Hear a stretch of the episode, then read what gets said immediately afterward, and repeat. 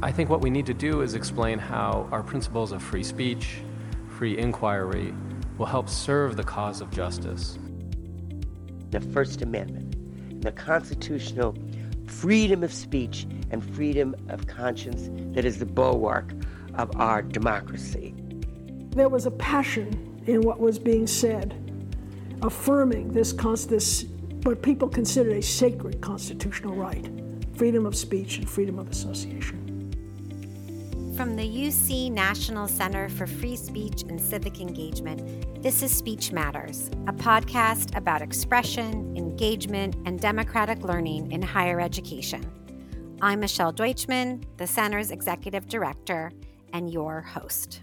For our annual Back to School episode, we have the privilege of hearing from Dr. Michael V. Drake, the 21st President of the University of California. President Drake oversees UC's world renowned university system of 10 campuses, five medical centers, three nationally affiliated labs, more than 280,000 students, and 230,000 faculty and staff. I'm excited to discuss a range of topics with President Drake, but first, class notes, a look at what's making headlines.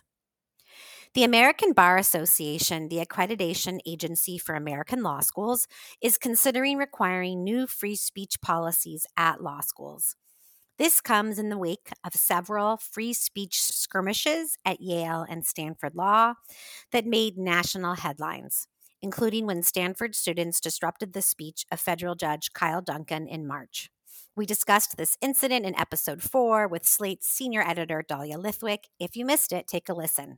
The new ABA rule would mandate, quote, written policies that encourage and support the free expression of ideas, unquote.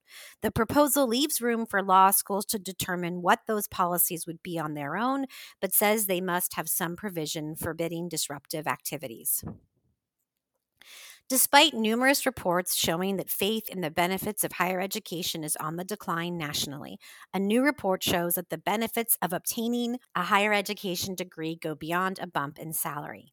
Key findings from Education for What, a recent report from the Lumina Foundation and Gallup, shows that higher education is also associated with, quote, better health status, better well being, increased likelihood to do work that fits with natural talents and interests, and higher voter participation, volunteerism, and charitable giving.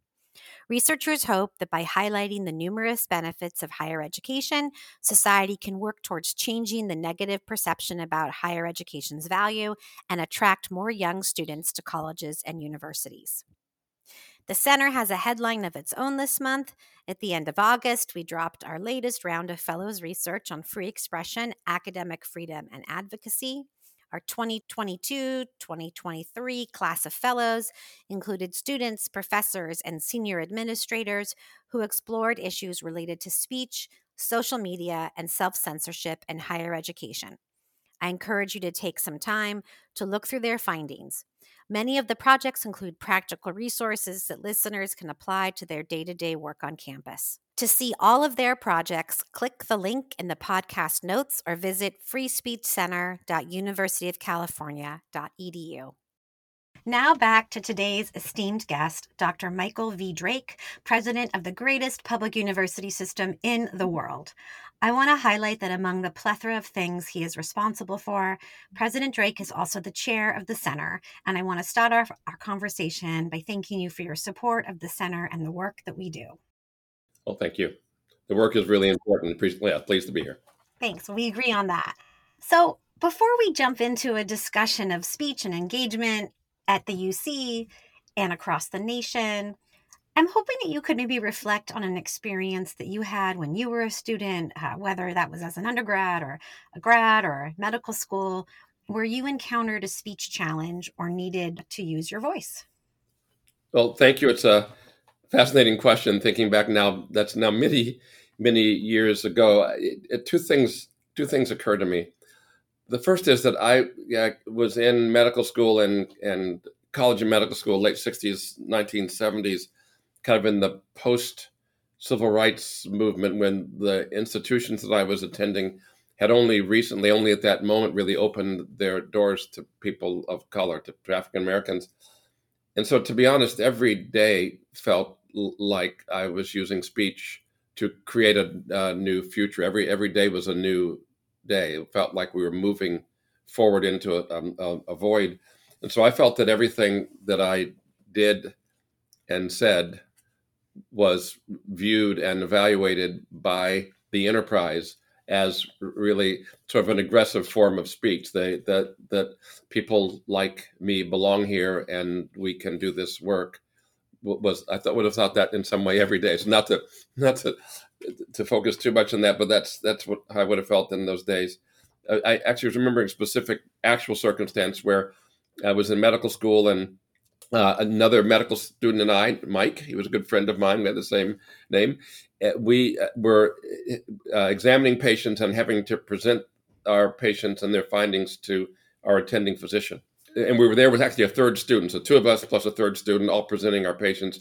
The third student presented his patient to the uh, attending professor, and was and the patient was lethargic, and and our our colleague was describing why this was the case and I won't quote it exactly, but uh, the, uh, the, patient was Latino, and the professor made uh, these racist comments about Latinos, like "whoa," and uh, and so the conversation kind of went on, and my friend Mike and I, as I remember, kind of looked at each other, and n- none of us in the room were Latino, um, but we looked at each other, and and Mike was uh, pretty outspoken, and you know a lot of self confidence, and and he said uh, just really pretty surprised, and and and uh, and the professor said, "Surprised at what?" And then Mike said that you'd make such a racist statement. I mean, that's really pretty surprising. And and the guy was a very powerful surgeon, and he went he exploded, he went ballistic, um, screaming and shaking and pointing his finger.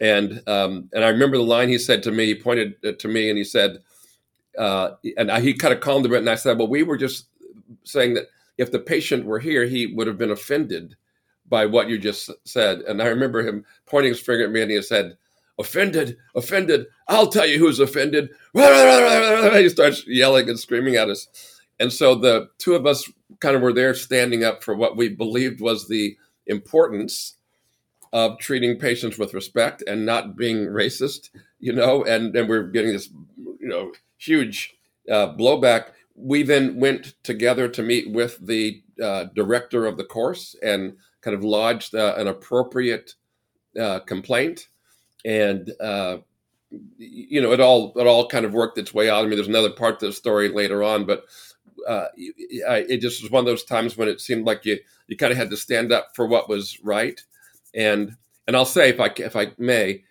in our sharing this with our professor, we were both calm and you know say, well, we were just surprised by this, and my goodness and he's red in the face, screaming and everything else. And so it helped, I think, me and both uh, my friend Mike, it helped both of us to have ourselves there to kind of give each other calm support as we were uh, c- carrying out this message of righteousness. You, know, the the third student, um, who was a, uh, not a person of color who was there, Mike, Mike was also African American, I should say that. So the two of us were African American the guy who presented the patient was not he didn't say a word you know the whole time he just sat there uh, not letting this wash over him. But it was an interesting circumstance where it seemed like he had to stand up for what was right. And um, i haven't told that story in decades but it was um, interesting thank you for telling the story for so for so many reasons. Um, i think it's so important um, especially for the listeners to know that someone like you in your position still had to struggle with those kinds of things. And i'm sure so many listeners know what the right thing to do was, but you and Mike did it. And that took a lot of courage, um, especially given the fact that this was a powerful surgeon um, and you had each other as allies. I, I do have to ask, you know, uh, was there any ramifications later on for what you wanted to do? Kind of were you able to sort of stay out of this professor's way? Um, I, I want to know the, the end of the story before we go to the next question, if you don't mind. Yes, and, and, let me say, I appreciate what you said. These things are frightening, and and you're vulnerable, and worried, and at risk. All those things were true. Uh, I'm going to tell you the truth about what happened. And try not to be too weird about it. He, he was, in fact, uh, very powerful. He, among surgeons, he was a powerful surgeon, so he's well known, uh, a powerful person. and we were worried. I, I worried about what was going to happen. How were we going to pass the class, or what was what was going to happen? And my, I'm going to sound nerdy. I'm going to sound nerdy. It, it, the the next week, it was my time to present a patient. So this, each of us did it one week, and so I, um, uh, uh, nerdy. I worked like extra hard, and went back to the library to the original literature and everything else. And I, I I did like a really great job on the presentation the next week. And I remember that the I got a write up from this guy at the end of the course, and I got a great grade. I got a the highest grade, you know, that's great. And he said something like, "This is many years ago, but it was something like, yeah, this is really was terrific. He's done a great job. You know, he'll be a fine uh, physician someday if he keeps performing at this level, which I doubt he will be able to do." so it was it was uh you know it was like yeah great if you can keep this up but uh you know I I, I don't I I bet you can't and uh, so so I remember his name to this day and um you know uh, I tried to keep up a good standard since then but it was a good I'm sure well I thought maybe you were going to go to a place where maybe he changed, but it sounds more like it's kind of like what my mom says a leopard doesn't change their spots. So, but interesting. And and just so you know in terms of nerdiness I, I, I don't know if you have figured this out. This this podcast is populated by nerdy guests and listened to by nerdy listeners. So this is perfect. And actually your story i think is a really nice segue to the next question i want to ask you about which is obviously something you're familiar with which is just the center is constantly thinking about and trying to respond to the perceived tension between you know expression and robust speech and other institutional values right? Like diversity and equity and inclusion. And i'm curious as someone who has spent you know your entire career decades on college campuses have you seen the focus on dei sort of change and the tenor of the conversation change, you know, about whether they contrast or conflict with each other versus rather they complement each other. I, I guess I'm trying to say, how has that conversation evolved over time from your vantage point? Let me, let me say one more thing about my prior experience, then go to that conversation evolution. So let me say that we, when we ran into this particular opponent, who was um, uh, very he turned out to be a person who believed the kind of things we heard him say. So he that was really who he was. He was not a thoughtful generous person. You know my friend mike ward and i both continued to work hard and did great in, in medical school and and, uh, and, and we did fine. He sort of faded in uh, his importance and his influence this the surgeon uh, there. So the the world kind of moved past him and we were able to move in a part of the world that was going forward. So it turned out to be it, it, it uh, we were proud of having done what was right, and we were pleased that we could do what was right and stand up for what was right and continue to progress forward. And he became irrelevant to us, and and so that's that's the uh, w- what I remember about that. I'd say about the conversation on diversity and inclusion from every day. From I mean, I'm I that, that story was 50 years ago, uh, and all of those days in that moment there was that friction between uh, diversity and inclusion uh, on the one hand and the things that the enterprise viewed as being outstanding on the other. And my impression always, the, the work that I saw always told me that the two were modifiers of each other. With more inclusion and more diversity, you had more excellence.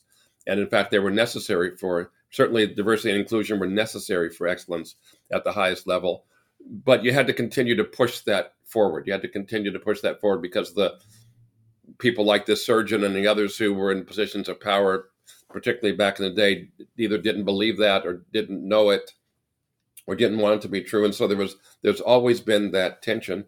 And then lately, even I mean, to, to this very day, the the the tension that we're seeing on things like even teaching the history of race um, in this country that those things are politicized just lets us know the work has to continue. We have to continue to, I think, push through through that, and and and that's always going to be part of our. Um, that's an opportunity for us that that remains.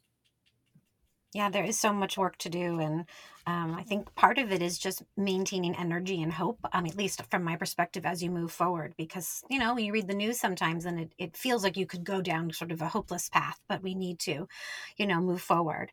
And speaking of moving forward, you know, you've just, I've asked you to kind of look a little bit you know at the past and now i kind of want to ask you um, to look in the other direction which is to look ahead right i mean with the presidential election moving into I was going to say higher gear, but maybe it's higher, higher gear, you know, mm-hmm. and pundits and, and candidates increasing their use of higher education as a political wedge issue. I'm wondering how you see UC continuing to advance, you know, its free speech legacy and, you know, advocate for academic freedom and institutional autonomy as as we move forward.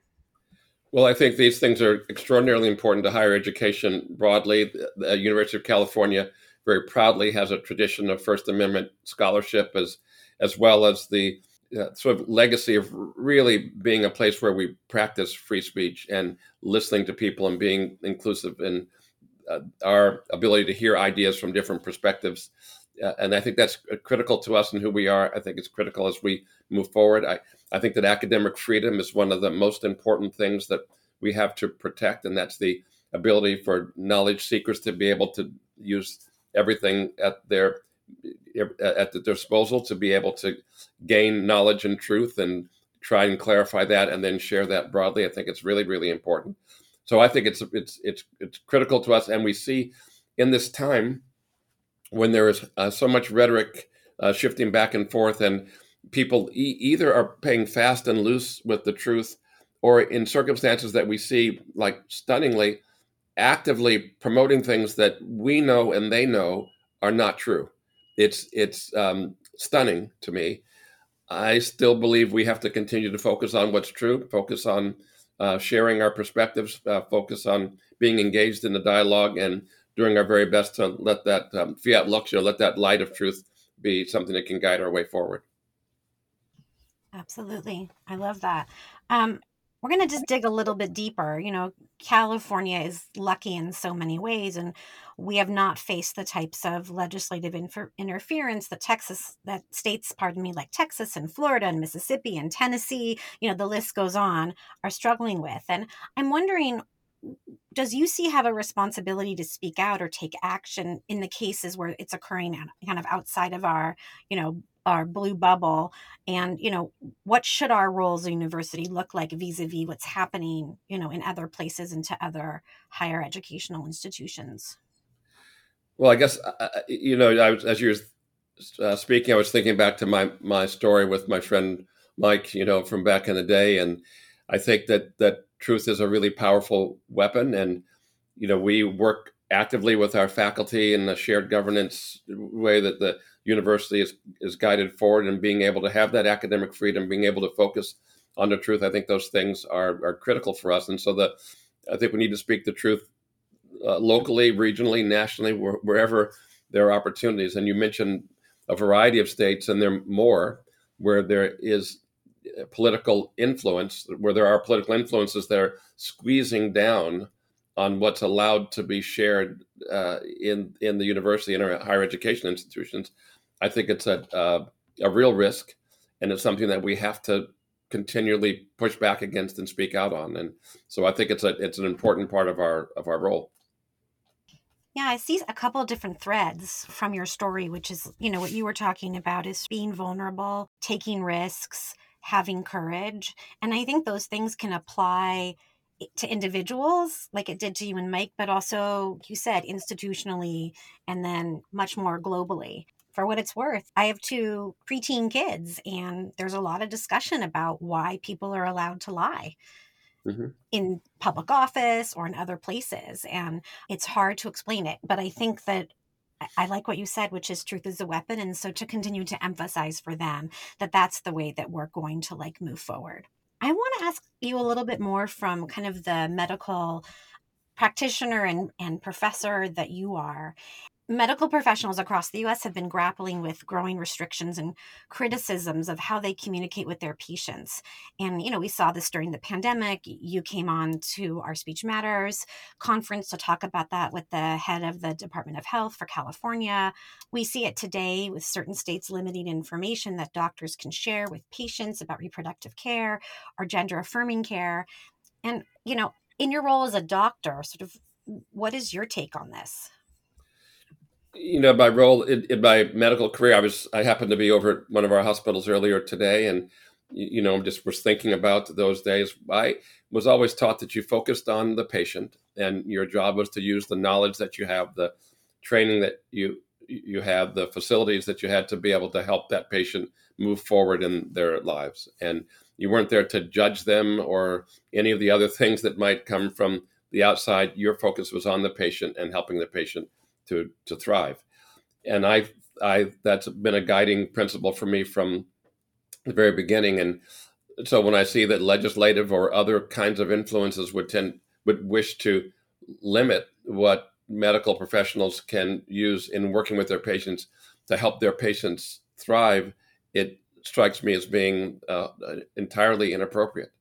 Knowledge, I believe, is power, and knowledge is, is freedom. I think that patients we need to respect our patients. They they deserve the the best of our judgment and to to, to use our best knowledge to try to help them to, to move forward. And so things that would by policy limit what we can do or how we can help someone, to me, I find um, I'd use a big word about like really bad. You know, it's really a, a bad thing. And, and and so we really want to try to create the place where the patient can seek our care. We can provide care to the best of our ability to help that person move forward in their lives and, and reach their full human potential in in every in everything that we do. And i'm imagining obviously i can't speak from experience that we're going back to those qualities of vulnerability and you know courage because i imagine whether you're a doctor or a librarian if you're breaking the law or what you know is currently the law that can be really frightening and i don't know if there's other tangible things we can say to those people except to um, try to take those courageous steps. Yes. Well and i'll say who's vulnerable really is the patient you're right i mean the patient comes to us because they're vulnerable and they're in need and our privilege is to be able to help that person and when there are outside forces to say well you could help this person to this extent or in, in these ways, but we want to limit that. That to me is unethical and just highly, highly regrettable. And we need to do all that we can to make it that people can get the help that they, you know, we have lots of people who need help and we can't get it to them.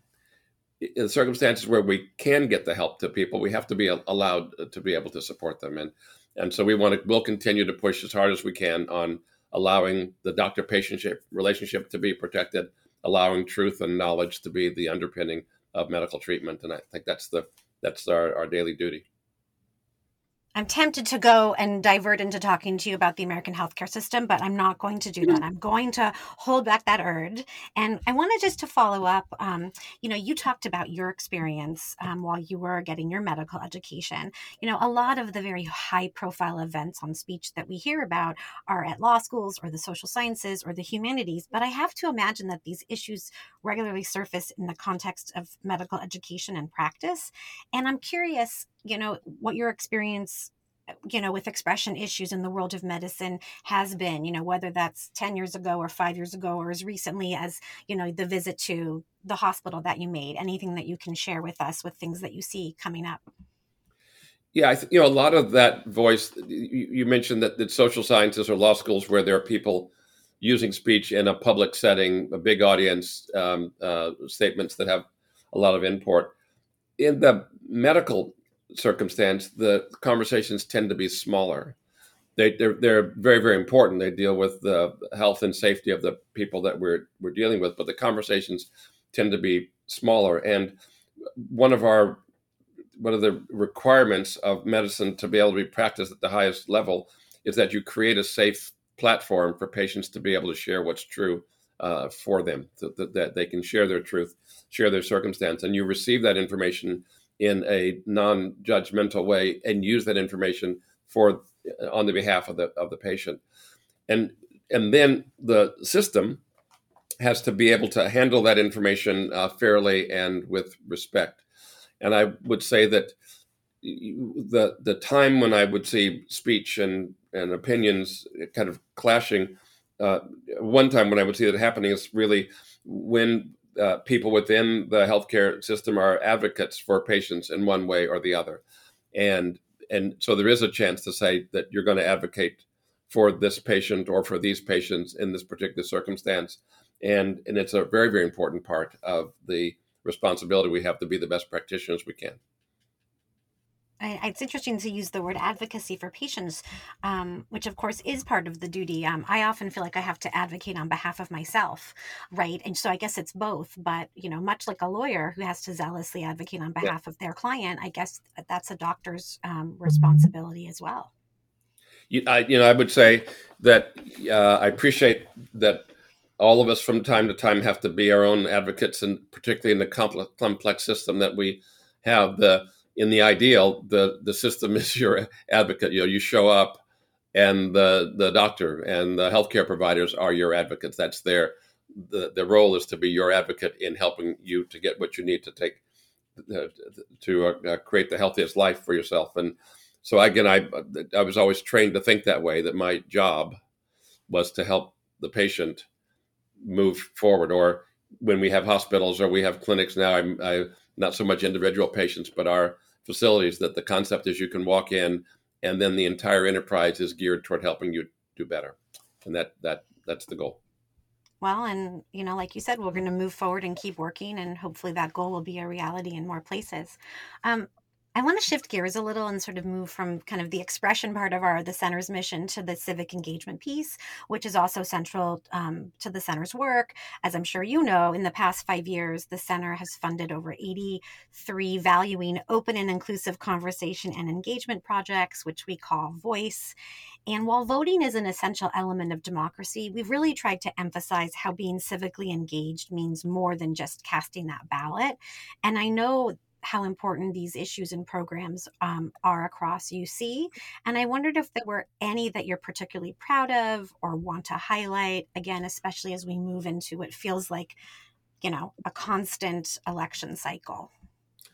Well, very much so. I, I mentioned my own uh, uh, schooling, and a lot of my schooling followed changes in voting patterns in the 1960s that then created elected representatives and created opportunities for people like me to uh, enter a, a, broader array of, of, higher education institutions and and then other freedoms. I mean, that, that was one thing that was specific to my life, but I saw a variety of things change in the country as we moved from the Jim Crow world in, that I'd grown up in to one where, at least uh, by uh, statute, one was the, the, the freedoms were available to more more freedoms were available to more more people. So I've, I've always been uh, very much, uh, it's always been clear to me how important it was for people to be involved civically, how important it was to vote. And I'm really proud of a lot of efforts that we've done on our campuses. Our students have done a variety of voter registration and get out the vote drives. It's, uh, it's happened over several elections, and it's a wonderful thing to see that the, the rates of voting on our campuses and in our campus communities are higher than in many other parts of the, the community. And so I think that's great we just opened a new building and center in Sacramento that's called the UC Student and Policy Center. It's in Sacramento. It's um, about uh, 300 yards from the state capitol, and it's a place for uh, fellowships and internships that UC students uh, will come. Will students will come and have fellowships and internships there to be engaged with elected officials and their and their staff, and to talk about how important it is for us to be connected to our our partners in elective office and I think that's that's very very important. I love seeing our students involved at that level, and that's great when we go to visit our staff, our uh, government staff in in Sacramento, the state capital, or when we're in Washington, uh, visiting people on the Hill, watching our students uh, in their roles as staffers and other people, elected officials, uh, really helping to shape the the future of the of the government. So I voting really really important, civic engagement really important being involved with the actual wheels and gears of government really important, and we try to do the best we can with that.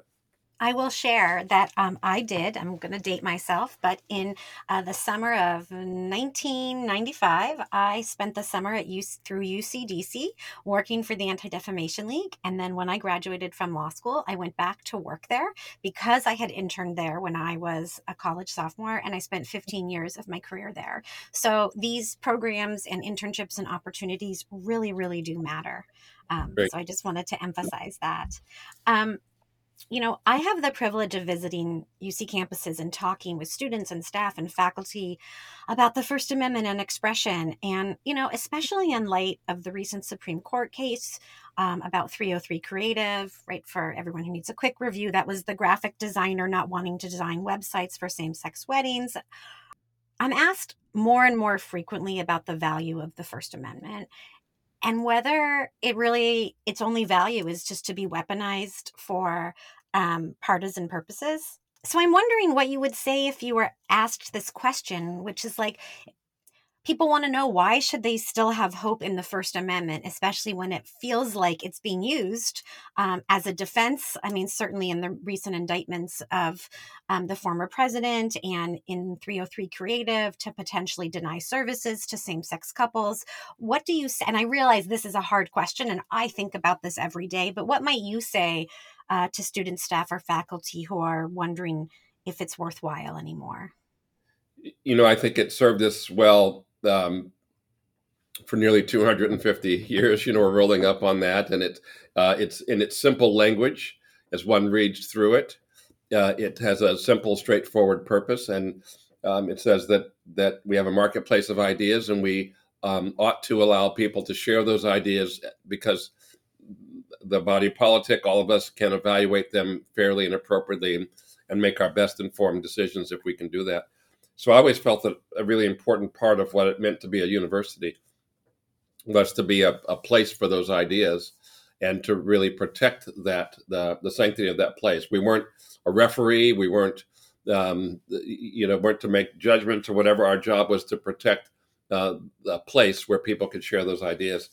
And I think that it's we, we've seen the last several years uh, different ways that the First Amendment has been, I, I think its meaning has been perverted and it's been almost weaponized to be able to stifle speech in, in some cases, or uh, in this in the case that you've seen recently, the preposterous concept that the you can mislead and uh, you can lie to people and mislead them, and they can then uh, break the law, but it doesn't count because you said it, and therefore it's protected.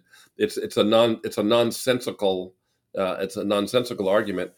Uh, and I think that we that that, that will it will fail. And you know we have ups and downs. We have good and bad. We have things that work and things that don't work. And sometimes we're on the downs and we have to push through. We just have to push through. And you know that thing that lasted and it was true for centuries um, uh, will still be true in the end. And we just have to make sure not to be swayed in in our uh, devotion to uh, seeking the truth and um, and being a platform for people to share ideas. Right. We have to believe, and and I do that the pendulum will swing back from from where it is. Um, so this is my favorite question to get to ask you because I know that playing and listening to music is one of your greatest passions. And I'm not going to pass up an opportunity to get song recs from you. Uh, letting our listeners know the last time we were lucky enough to get to talk to President Drake, um, he shared three songs that he felt like represented today's civil rights movement. And today I want to ask for some songs um, that you feel speak to what the center focuses on, which is, you know, expression, engagement, and democratic learning. And what we'll do is, um, we'll then pull those songs and make a short playlist that people can listen to um, after they listen to our conversation. So, um, what what are you thinking? So, a couple I, I would think of. Um, so, one that I think of is um, there's a song by Harold Melvin and the Blue Notes uh, called "Wake Up, Everybody." Okay. So I'd have I'd play that three or four times. If that, that, that, that would be my, that would be several choices in in this list. That's a great uh, song to listen to in this world because it it, it actually talks about what I think it means to be woke in in, a non in a, in an of course way. It means to pay attention. It means to keep your eyes open. It means to to listen. It means to be thoughtful. It's not a not a bad thing. You know, it means wake up, everybody. You know, uh, pay attention. You know, open your eyes. So, "Wake Up, Everybody" by Harold Melvin and the Blue Notes. Teddy Pendergrass is the um, uh, singer before he had much. He, he went on to have a great solo career, but uh, "Wake Up, Everybody" is one.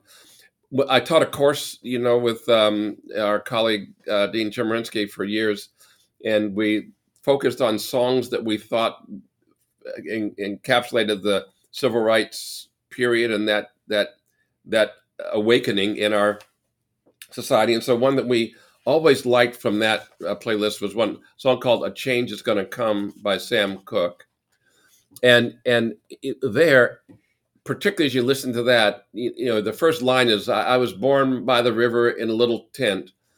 If you listen to the way he he sings the word "born," it's almost like he encapsulates the majesty and the pain of childbirth in in the way the word comes out of him. It, it was born, you know, really. It's it's really a, the word is kind of born and coming to something that's musical at the end, but it has a a, a, a pain, you know, and a, and a, and a, an effort to it. And uh, so I I always like that, and it was a very hopeful song at the end of the, the day. You know, it means you start with in in all of the of this pain and effort, and and you press through, and and things can happen that are um, are, terrific. And then I hate this. I mean, this is not exactly it's not modern, you know, and it's it's it's That's not. A, no one exactly said it had to be modern. It's okay. Yes, but I today again I was uh, uh, I mentioned I was uh, in in San Francisco earlier today, and I was in a store and and the the they were playing Kind of Blue, um, uh, uh, a couple of songs from the the, the record Kind of Blue by Miles Davis from about 1956, I think it is, um, and you know, he, I was just listening to it and saying, my goodness gracious, all these years later, what a perfect expression of the kind of art emerging from that time and looking forward to the the, the bright awakening of I used the word awakening a couple of times in this this meant but but that was a an era when jazz was kind of coming together and, and was sort of hopeful and uh, and people uh, were creating kind of a new music that was hopeful particularly for the African American community to have kind of an identity and to look forward to things that could come together. So I've always it's uh, Miles Davis, John Coltrane, uh, Cannonball Adderley, a great uh, great sextet, and uh, and I heard that that was just on in a in a store that I was in uh, earlier today, and I thought, oh, there's kind of blue. It's a it's a terrific a terrific record. Well, so now you know what I'm going to be listening to later this afternoon. Um, but thank you for that. I really appreciate it. And I think my last question for you, um, as we you know sort of run to the end of our time, is really just about. I mean, I know Berkeley, of course, and Go Bears um, and Merced have started, but you know, still the beginning of the school year is a couple of weeks out, and just maybe how or what faculty and students and staff can be thinking about in the back of their minds about expression as they return you know back to campuses. I don't know if you have any you know words of wisdom or thoughts um, that you want to share uh, yeah i don't know about w- wisdom. I do have the thoughts and you know i'd say that uh, we are really privileged to uh, have these institutions in our midst and to be able to be associated with them and engage with them. The students who come to us come with such hope and with such promise for the future. And we have the, the great opportunity to work with them on creating a pathway toward that future. It's a two way street. We learn from them as we try to share things that we've learned with them. And, and every year we have this great renewal at this time when we're all coming back together with great energy and then creating that school year, unlike any ones before, because the circumstances and the knowledge and the things we're sharing are are new uh, as as they're being created, and we have the chance to do it all again and have a great school year. We go forward, you know, in our cycle in the spring. We have this uh, great uh, uh celebration when people are graduated and put out into the world. We take a breath and then we start all over. So we're we're thinking now about bringing in this new group of students. We have the largest and most diverse class of students that we've ever admitted. We're very, very excited about that. we'll work to help them to thrive and excel like like never before, and and make sure that we continue to stay focused enough to appreciate the privilege that it is for us to be able to be involved with them in that journey. I am so moved by that, um, and I, I really like that perspective of that every beginning of the school year is totally unique. Um, that it, in some ways, it, it is a repeat, but really it's different because of who is coming together and the time. So I'm going to take that with me. And this has been a really delightful and insightful conversation. And I'm really appreciative of your taking time away from, you know, running the university to talk with me and talk with our listeners. And I just appreciate your kicking off this unique school year, this episode. And it's just been a pleasure. Well, thanks very much. Happy to do it. You can send me a text and let me know what you think about the songs, and, and we will talk soon. Okay. I'm going to look forward to that. Okay. Take care. Thank you so much to President Drake for joining us this month. Please check out the episode notes for links to his song suggestions. Next month, we'll be talking about the indictments of former President Donald Trump and his use of free speech as a defense in the ongoing cases against him. In the meantime, please check out our fellows research and register for the next Fellows in the Field workshop on social media and speech, which is taking place on October 24th. Talk to you next time.